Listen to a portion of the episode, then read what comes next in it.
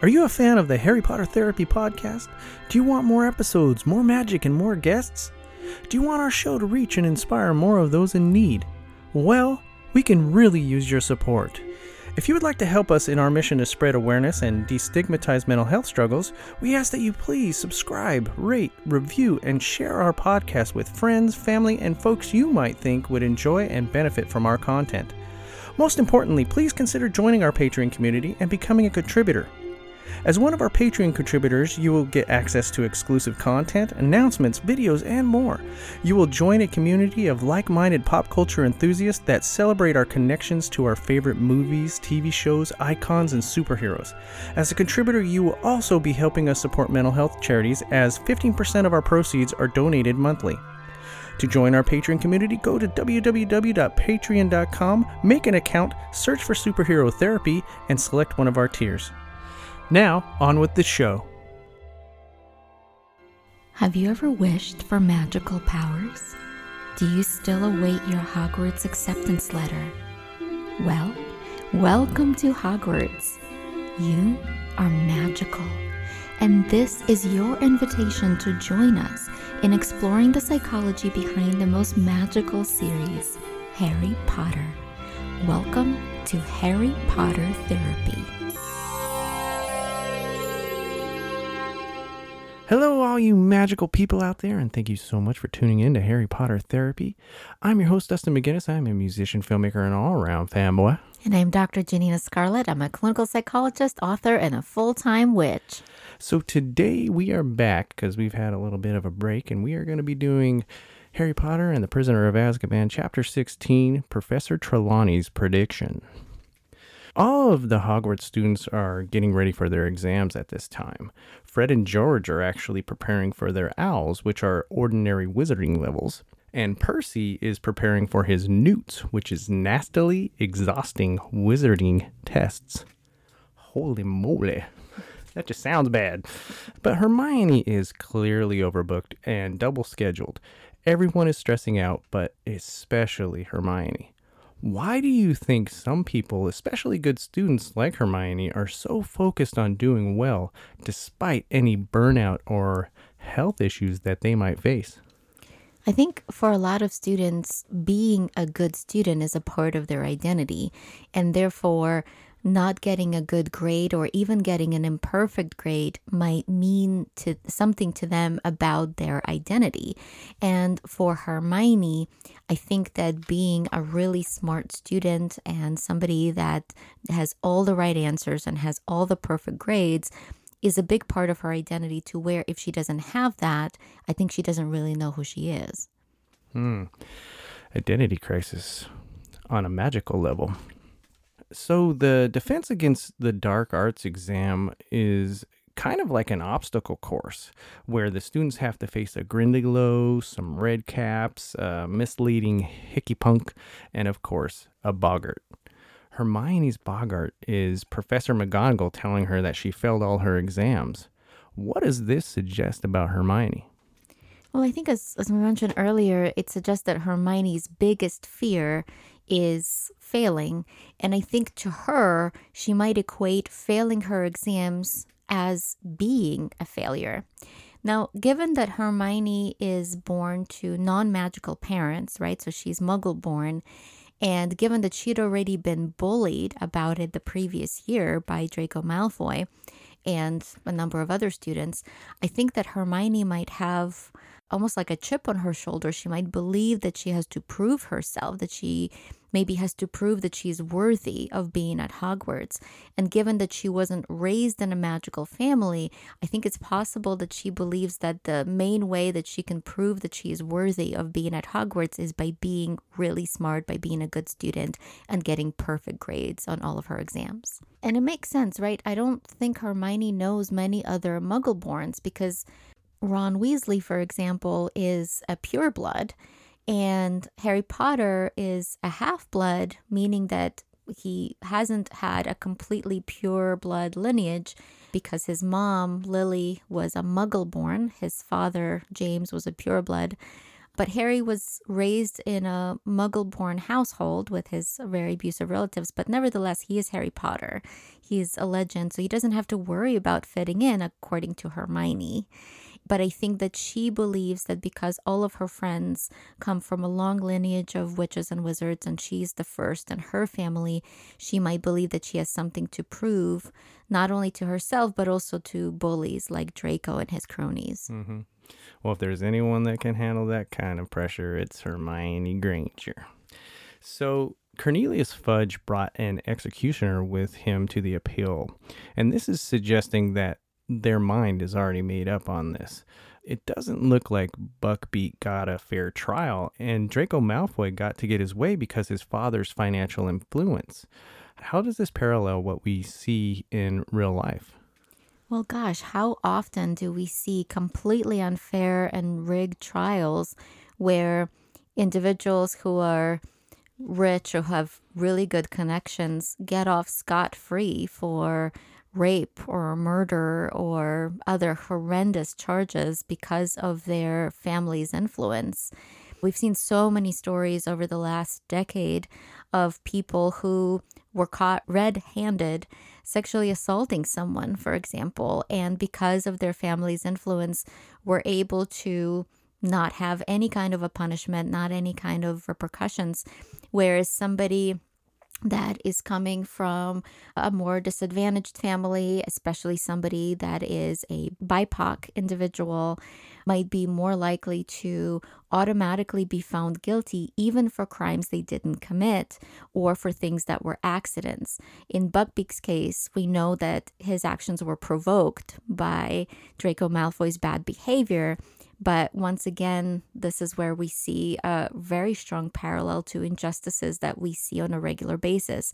Now, this example is fictional, but it brings in the horrors that a lot of people experience in everyday life. The justice system, man. I wish there was some way to really get it corrected.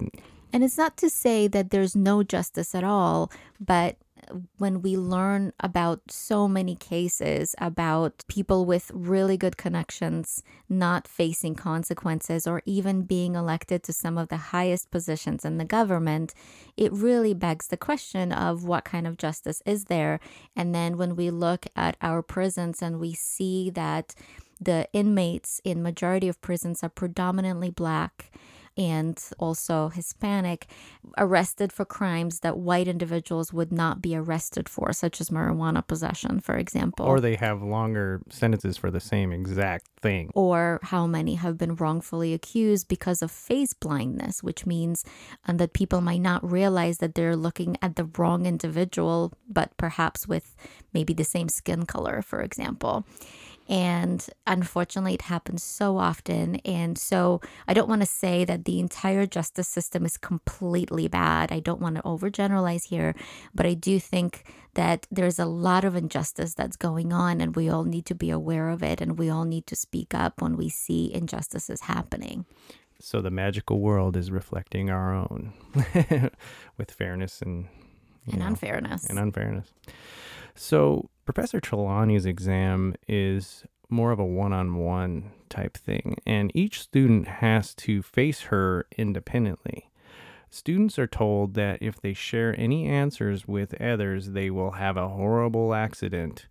What fear tactic is Trelawney using here?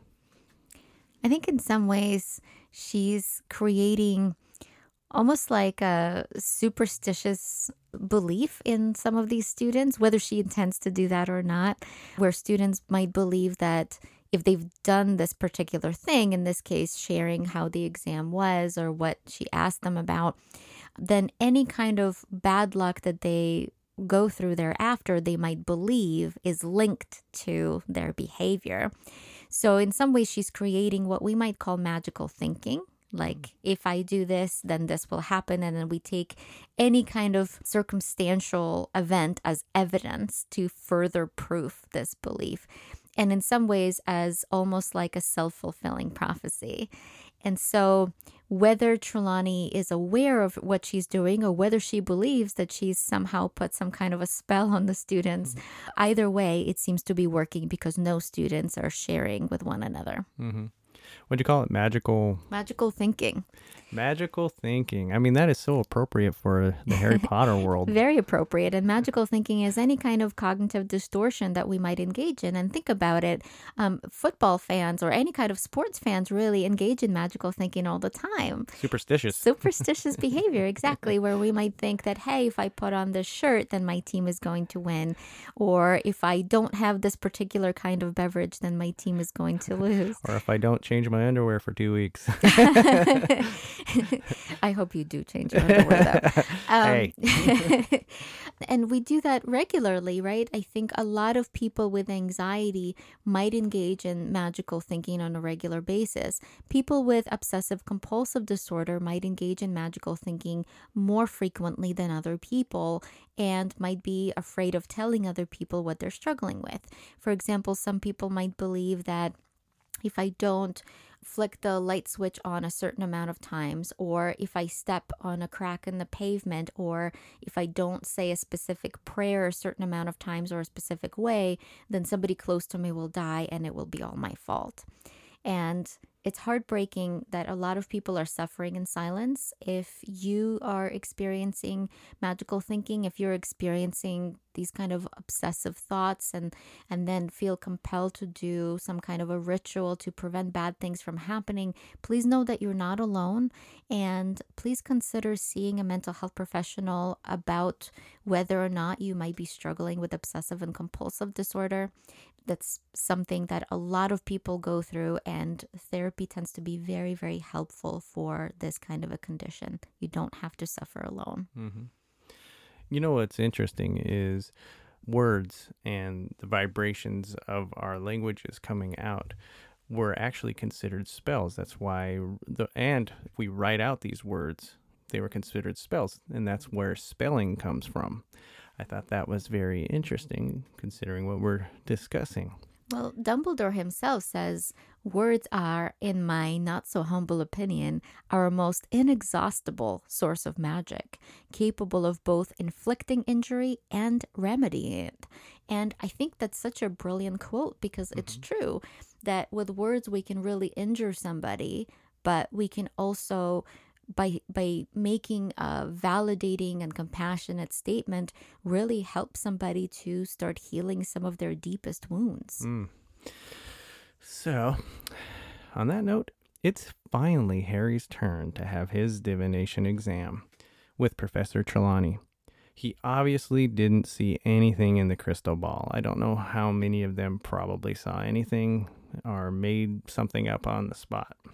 But Trelawney seems to only be interested in grim predictions. You know, examples of like the the hippogriff will die. She's being very morbid about Buckbeak and having the ex- you don't see an executioner coming and all this stuff because she probably saw him come in with the Cornelius pledge. but um, she makes predictions also about the Dark Lord. Professor Trelawney. He will return tonight. Sorry? Tonight, he betrayed his friends, whose heart rots with murder, shall break free. Innocent blood shall be spilt, and servant and master shall be reunited once more.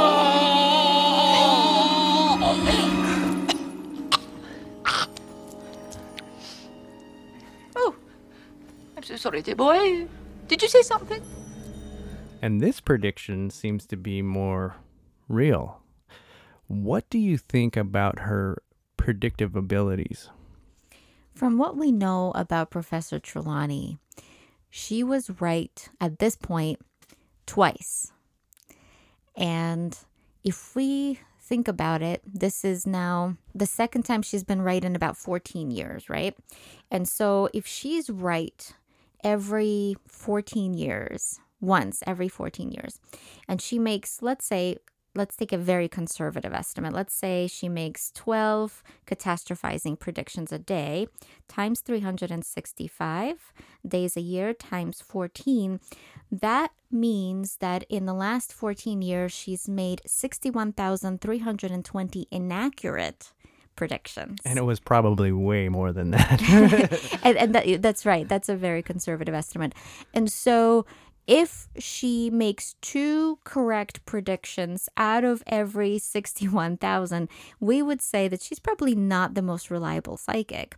We know that Dumbledore hired her primarily because of that one prophecy that she had when she was almost possessed and didn't even remember the prediction that she made, which is exactly what happened this time here that Harry witnessed. And so it does seem like she has the gift, but that this gift is so scarcely utilized that majority of her predictions can be ignored. Yeah. So let's get back to Buckbeak and Hagrid's situation here a little bit because it is very somber. It's sad. Um, you know, because Buckbeak's a good, Good you know, hippogriff. hippogriff, and he's one of Hagrid's friends. So Harry, Ron, and Hermione go to Hagrid's hut to comfort him, and Hermione even risks getting into trouble, like a lot. she takes a huge risk in retrieving Harry's cloak back from the one eyed witch's passageway where Harry had to leave it when he was confronted by Snape. The trio feel very sad and powerless in this situation, and they can't help Hagrid and they can't help Buckbeak out of this horrible situation. Can you please talk about the emotions that they're feeling in this moment? Well, I imagine they're probably feeling extremely helpless. They're seeing their friend, Hagrid, absolutely devastated. They're, I imagine, because they're such empathic children, they're probably experiencing something called empathic distress, which means that we might be suffering because we see somebody that we care about or even a stranger suffering. And I imagine they're probably also feeling guilty that there's nothing they can do to stop it, even though it's not their fault. And I imagine that they probably want to do anything possible to both protect Hagrid from his pain, but also to save Buckbeak from this injustice. You know, I often don't like to see people suffer at all. I don't know. I don't think it's empathic mm. distress. I just don't I don't feel comfortable seeing someone else's pain. I want to take it away. Yeah, that would be compassion, right? So when when we see somebody suffering and we want to take it away and we we love and care about that person even if we don't know them because we mm-hmm. can still feel love towards somebody we don't know. That feeling is compassion. When we feel so overwhelmed by the pain of another to the point that we are really distressed, that would be called empathic distress. Interesting. Well, we all have opportunities to help others. Uh, you know, I you see homeless people all the time, and a lot of times people pretend like they don't see them or they look beyond them. And I mean, that must feel horrible on their end to feel invisible or, you know.